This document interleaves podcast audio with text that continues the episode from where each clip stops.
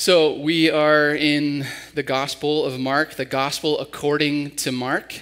Uh, last week we started it off. We introduced from the very beginning, the, the very beginning of the, the ministry of Jesus in his baptism, when the Holy Spirit descended like a dove upon the Lord Jesus, and the heavens opened up, and the Father's voice says, This is my beloved Son in whom I am well pleased. And then immediately after that, the Spirit uh, led him into the wilderness to be tempted. And then now, here we're at this morning in verse 14, is where we pick up, pick up from there. And today I've, I've uh, titled this message, The Conclusive Gospel. That is a really nice piece of artwork. Just admire that just for a second. That's, that's awesome. That's probably Mike, right? That is, that is very cool. Um, the conclusive gospel is, is what I titled this. Conclusive meaning serving to put an end to all debate and questioning.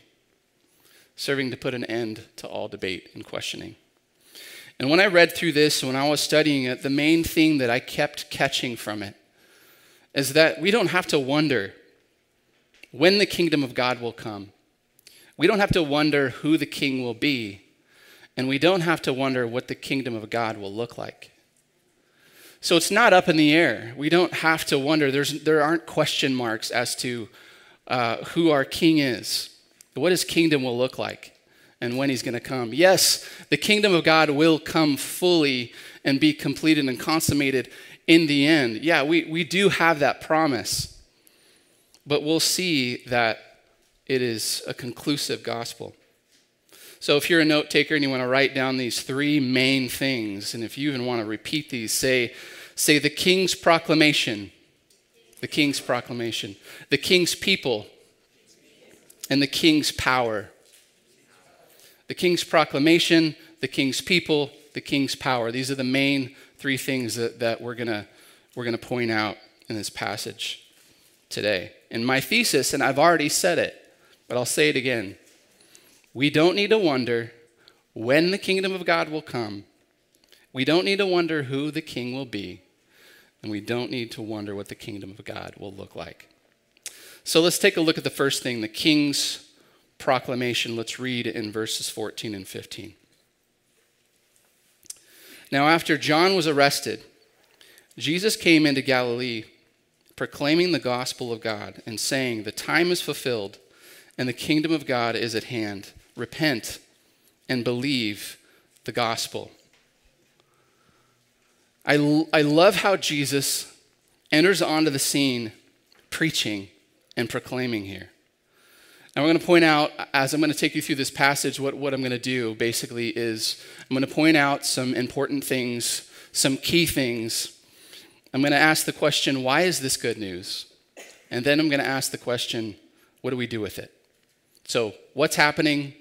Why is it good news? What do we do with it? And every time we look at a chunk of scripture, I want to basically use that formula. So, what's happening? Jesus is entering into Galilee. Why is Galilee significant? Well, first of all, uh, Galilee is a region. It's not a city, it's a region. It's kind of like Josephine County. So, saying that Jesus entered into Galilee is a general statement.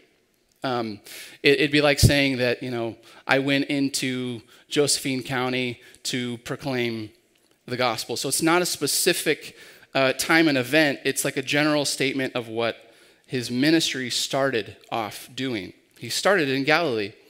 Inside of Galilee is Nazareth, which is where Jesus is, this is Jesus' hometown. And so the first, and I think is the first year and a half, is where Jesus' ministry is in Galilee. So, really, really important to note all of that. But even more important to note, turn to, if you can, Isaiah chapter 9. Because Galilee has significance. In verse 1 of Isaiah chapter 9, it says, But there will be no gloom for her who was in anguish.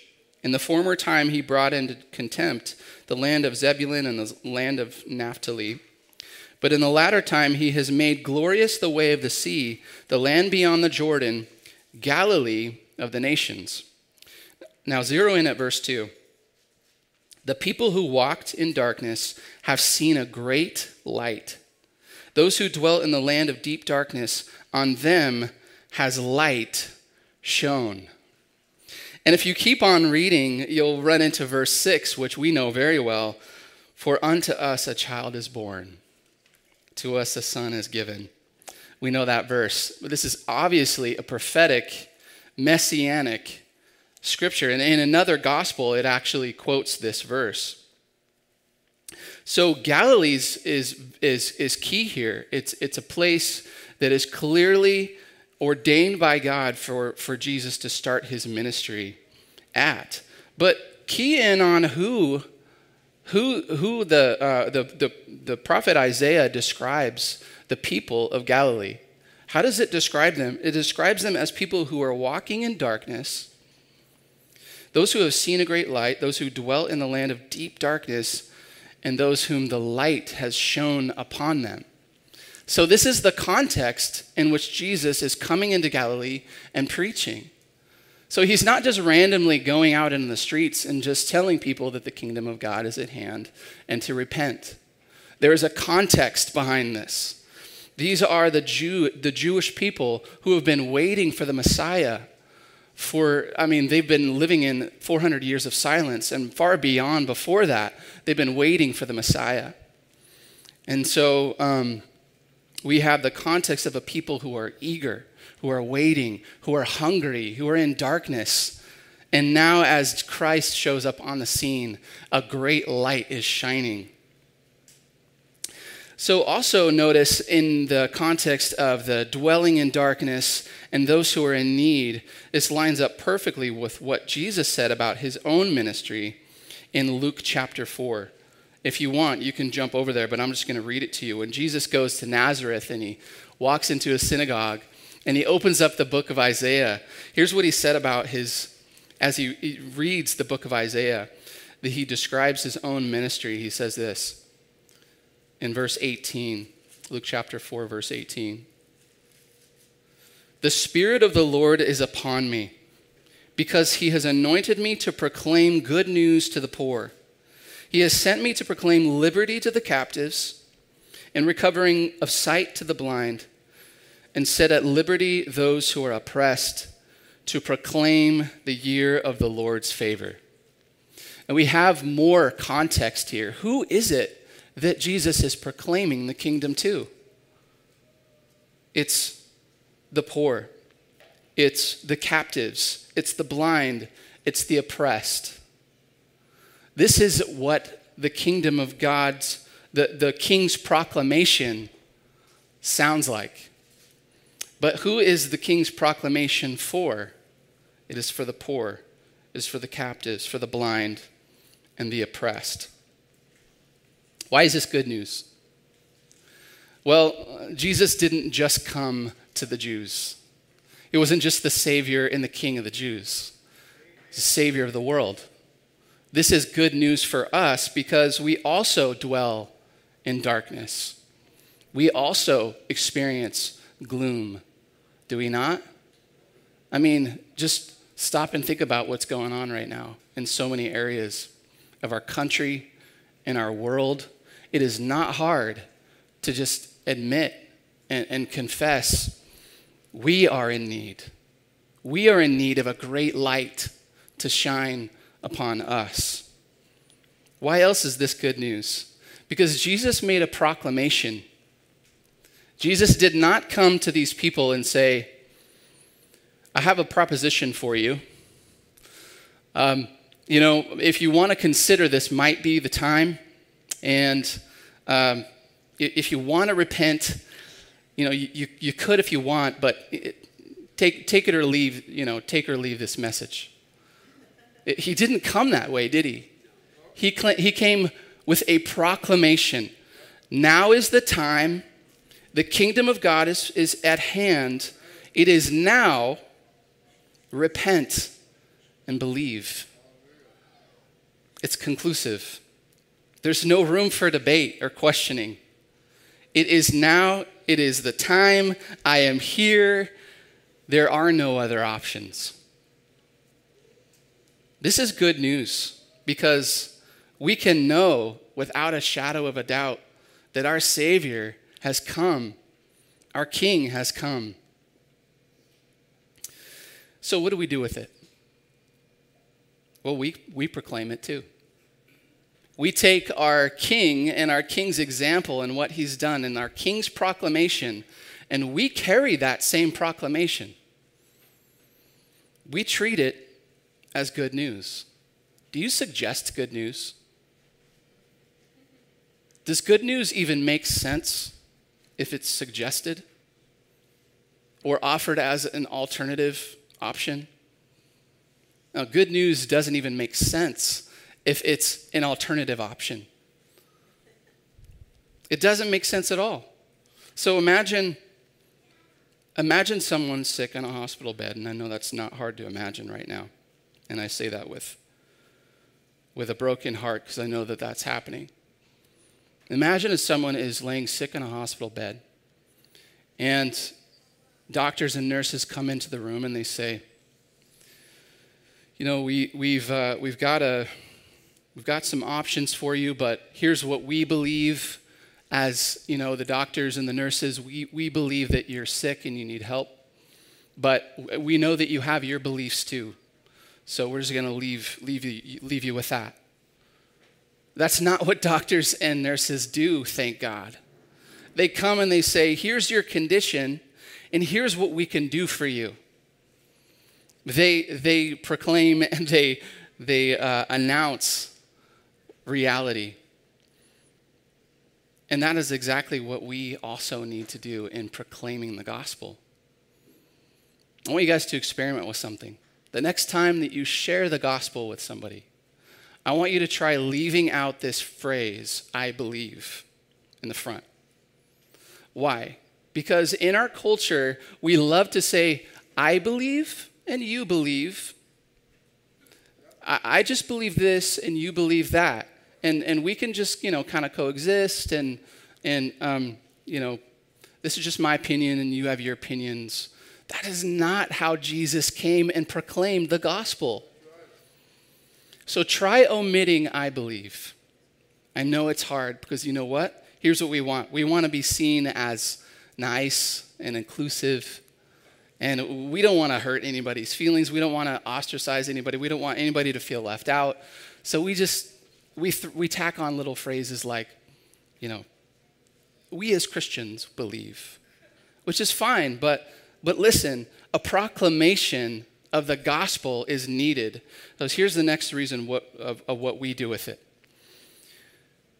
We have to remember, so uh, uh you might be asking the question okay, how do I present the gospel in a way that's a proclamation without, without seeming like a prideful bigot, which is you know, what we're afraid to be called. Here's how we do that we remember who the gospel is for. Who's the gospel for? It is for the poor, it is for the oppressed, it is for those who are dwelling in darkness. So we, we don't, this is really, really important. Christianity is not a political party to choose, a side to choose.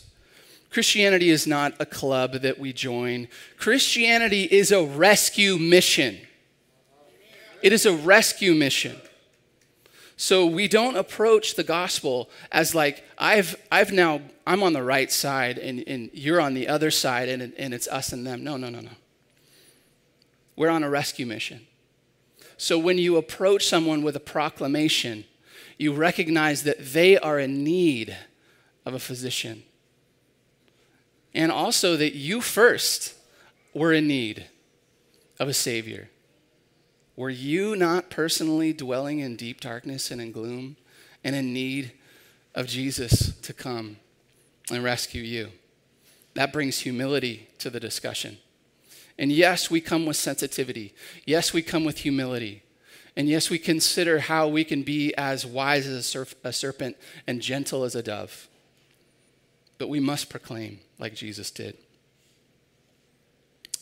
So that's the king's proclamation that it is mainly for the poor. Next, the king's people. Let's look at uh, verses 16 through 20. Passing alongside the Sea of Galilee, he saw Simon and Andrew, the brother of Simon, casting a net into the sea, for they were fishermen. And Jesus said to them, Follow me, and I will make you become fishers of men. And immediately they left their nets and followed him. And going on a little farther, he saw James, the son of Zebedee, and John, his brother, who were in the boat mending the nets. And immediately he called them, and they left their father Zebedee in the boat with the hired servants and followed him. What's going on? So, Jesus, uh, I think, uh, I think there might be some more backstory here. In another gospel, it says that um, right after Jesus was baptized, uh, that, that, um, that John the Baptist saw Jesus and said, Look, the Son or, or the, the, the, Lamb of God. And then a couple of the other disciples heard it, and that it was actually uh, Simon and Andrew. So they may have known Jesus before this moment, but regardless, what's happening is that Jesus is choosing these men. He's walking up to them and he's saying, I choose you, come follow me. And they obey and they go. So, but who does he choose? He chooses Galilean fishermen, average dudes. These guys are just hardworking, you know, uh, average guys. So that's something to note. Another thing to note is that uh, it would have been an honor to be called by a rabbi. So, the, in this culture, in Galilee and in the Jewish culture, um, we don't really get this, but it would have been a huge honor to have a rabbi walk up to you and choose you to be a disciple. So for them, it was like, well, yeah, of course. This is the greatest honor I could ever think of. The other thing I want you to notice is that this demanded full time devotion.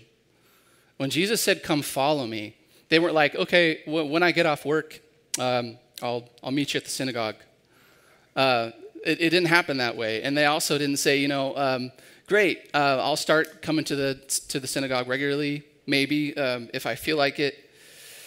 They left their, their boats and their nets and their fish and their business, and they followed him to full time discipleship. Why is this good news? Why is this good news for us? Well, because we too are common people. We too are average. You're like, well, I'm not average, I'm special. Well, I know that's how we're all trained to think because we get, you know, participation awards and stuff. But you know what? The president doesn't know our name. You know what? In 100 years, nobody's going to remember us on this earth. These guys were no namers before this point. Nobody knew who these guys were. Caesar didn't know their names. Obviously, after this point, in the kingdom of God and in eternity, these guys' names go down in history. But in this moment when he called them, they were, they were average guys. And so were we. This is good news for us. I, I want to look at 1 Corinthians 1, if you want to turn there real quick. This fits in to this context really well, and is for me, this is good news. And I think it will be for you too. So 1 Corinthians chapter 1, verse 26. 1 uh, Corinthians chapter 1, verse 26.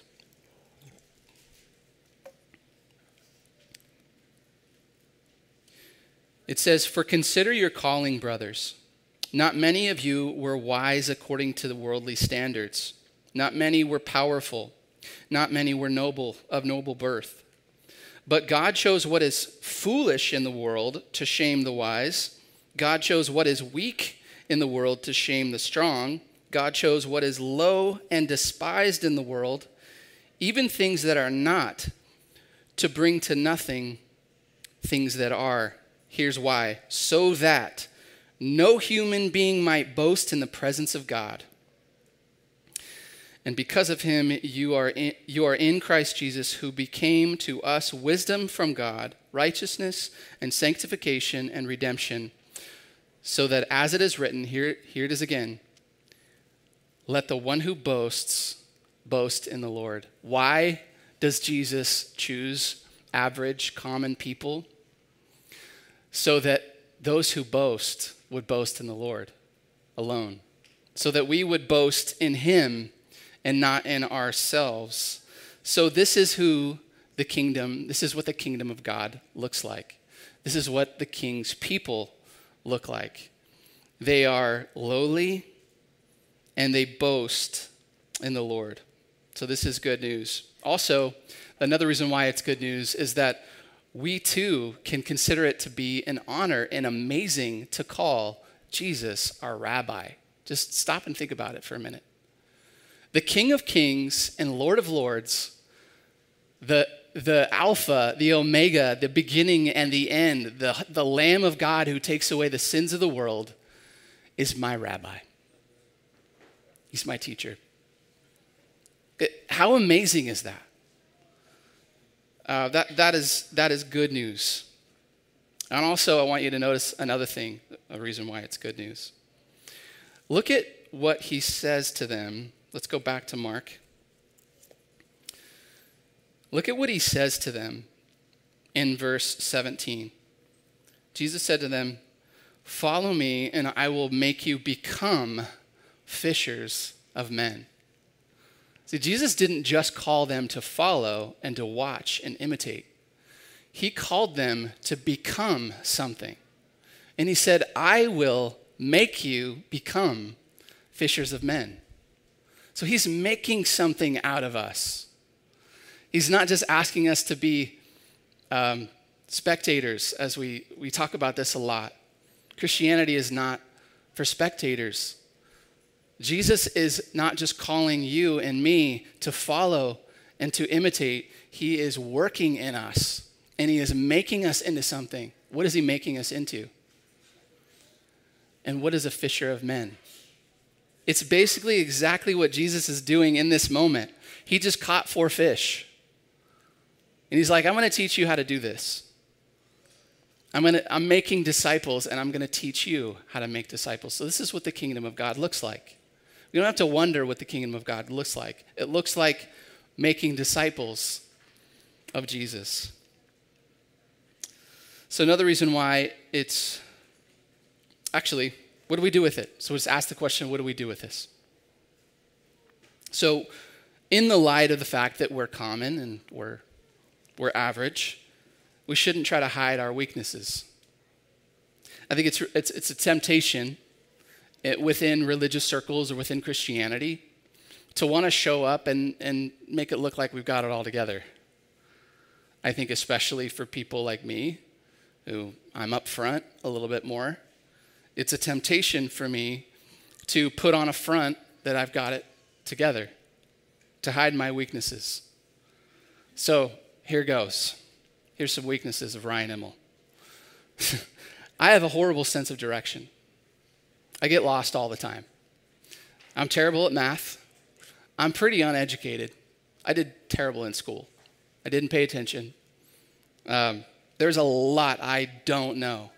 If you get a conversation with me just about general stuff, I'd be like, oh, I didn't know that. You know what I hear constantly? You didn't know that? nope, sorry, to, didn't know that. And so that's why I love my wife, because I'm just like, so like, what what is, what is this? Like constantly asking her questions, trying to prepare for the world, you know, to just so I don't get eaten by wolves. Um, but consider your weaknesses as, some, as a reason and an opportunity to boast in the Lord, in the, in the Lord's accomplishments in you. So, um, back to that Corinthian passage. Yeah, we may be average. We may have a lot of weaknesses we may, um, we, we may be uh, average and common. But listen to what it says that if you're in Christ, if you're, um, you know, if you're despised, and if you're, uh, if, you if you're weak, it's, this is what it says in that Corinthian passage. I'm just going to go over it with you again. It says, If you're in Christ, we have the wisdom of God, we have righteousness, sanctification, and redemption. That is good news. So, what else do we do with this? We talk about our rabbi. We just openly and freely talk about what our Jesus, our teacher, is doing in our life. So we've got a lot of, you know, influential people in our life. We've got our favorite preachers, and we've got our, you know, uh, we've, we've got people that, that influence us. But above all that, Jesus, the Son of God, the Messiah, He is our teacher. And so we should be open into sharing with people here's what Jesus is doing with me, here's what He's teaching me. We can just talk about Him and consider it an honor to be called by our rabbi. Also, what else do we do with this? We also are full time disciples. So we, um, we are not a one day a week um, thing. Christianity is not a one day a week thing. It is an everyday, every moment, every category of our life situation. Um, in order to, to let Jesus make something out of us, to make us fishers of men, we have to give him preeminence over every area of our life. So uh, it's popular to think of putting Jesus first, you know, Jesus here, and then everything else follows after that. That's great. I like that. But even better is Jesus first, Jesus first, Jesus first in every category of our life. So Jesus, he, he should have preeminence over our finances. Jesus needs to have preeminence over our free time, our playtime, our vacation time, our private time, our private thoughts, our decision making, every single area of our life, we need to be considering ourselves to be full time disciples. Before we make a decision, stop and think. Before we uh, add something on our calendar, stop and think what does my Lord think of this? What does my Lord want with my life right now? That is how a full time disciple thinks. And this is how, this is what the kingdom of God looks like in the most real way. It's where the rubber really meets the road of when the kingdom of God plays out.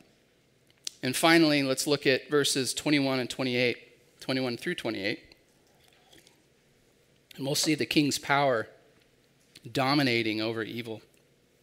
I've been dying to get to this part. I love this part of the story. Look at verse 21. And they went into Capernaum, and immediately on the Sabbath, he entered the synagogue and was teaching. And they were astonished at his teaching, for he taught them as one who had authority and not as the scribes. And immediately there was in their synagogue a man with an unclean spirit. And he cried out, What have you to do with us, Jesus of Nazareth? Have you come to destroy us? I know who you are, the Holy One of God. But Jesus rebuked him, saying, Be silent and come out of him. And the unclean spirit, convulsing him and crying out with a loud voice, came out of him. And they were all amazed, so that they questioned among themselves, saying, What is this? A new teaching with authority. He commands even the unclean spirits, and they obey him. And at once his fame spread everywhere throughout all the surrounding region of Galilee. I just love this story. This, this, is, my, this is my favorite part, uh, if I didn't already say that. So, a couple of things that, that I think are key here is that Jesus teaches as he enter, enters into the synagogue and he begins to teach. He teaches as if He's the author of the book. So you have these scribes, as he's compared to. He's not as the scribes, right? What are the scribes? The scribes devote their entire life to the book. They gather in the synagogue and they talk about the book and they they teach the book and they memorize the book and that is what the scribes are and Jesus is being set apart as not like the scribes why? Because he's the author. He's the author of the book.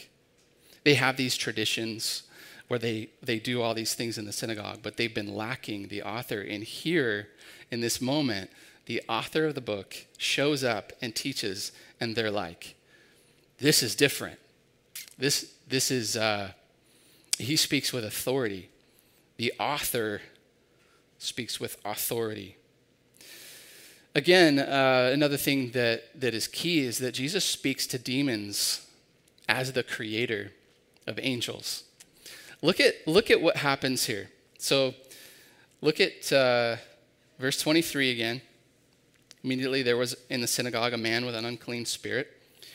And what happens? The demon recognizes Jesus and he says, What have you to do with us, Jesus of Nazareth? Jesus, he didn't even have to approach him and say, Look, I'm Jesus and you're not welcome here.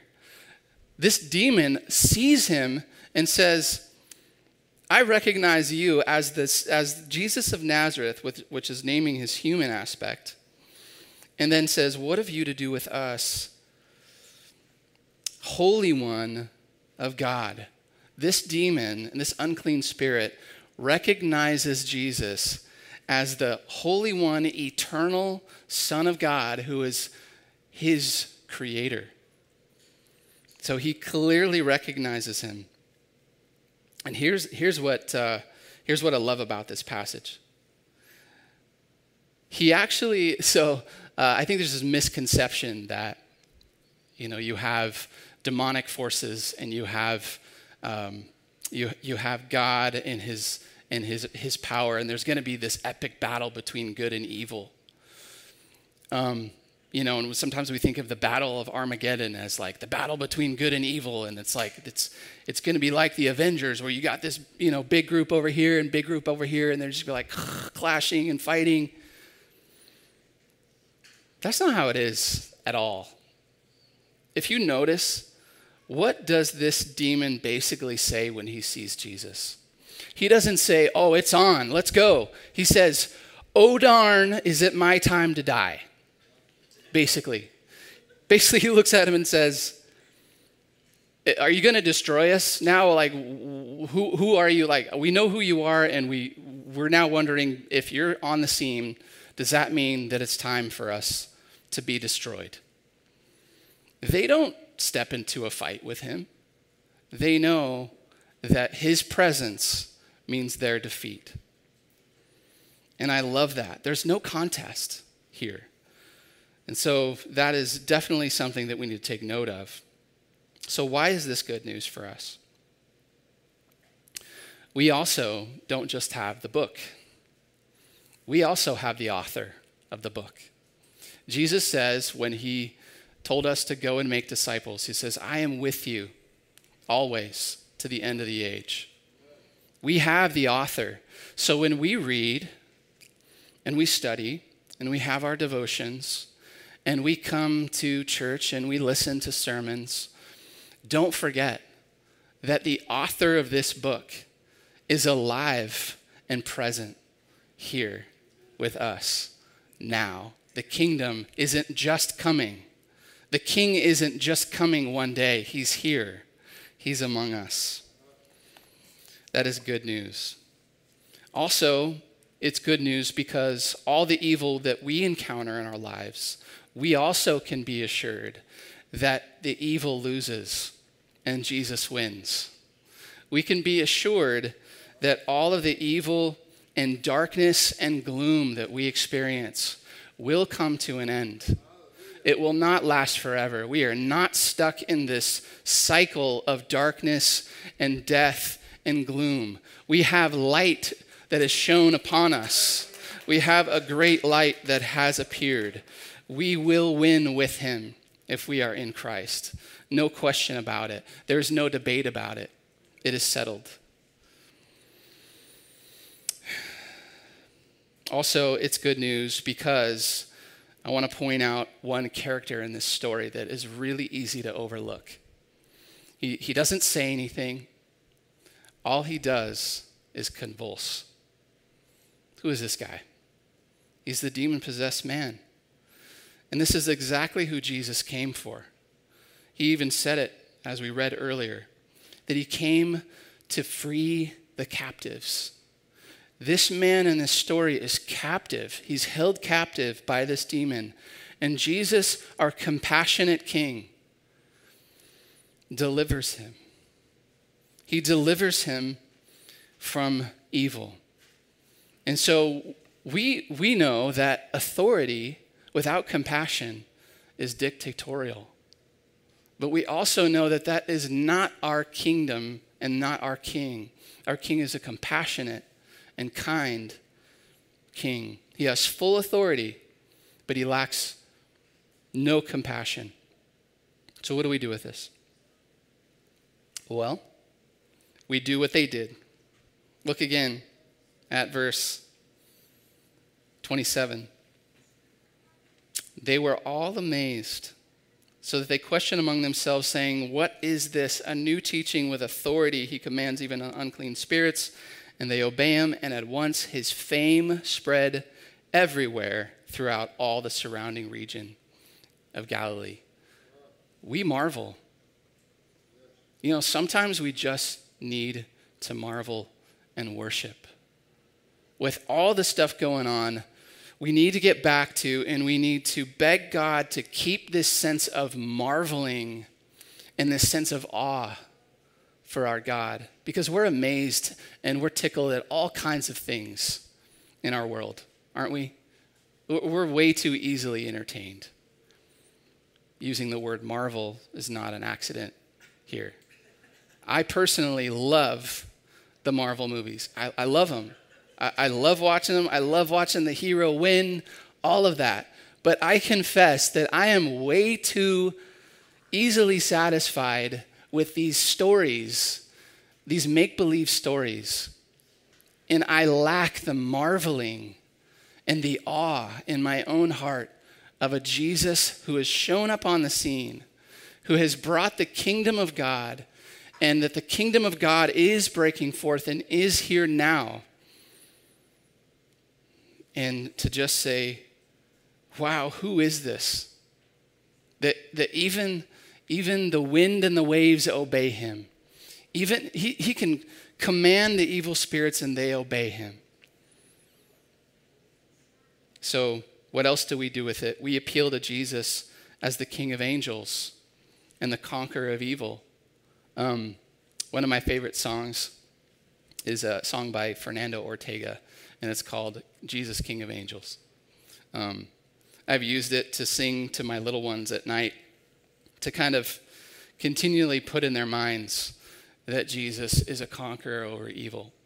Um, if you're a mom or a dad, you've got little ones, I definitely recommend the song Jesus, King of Angels.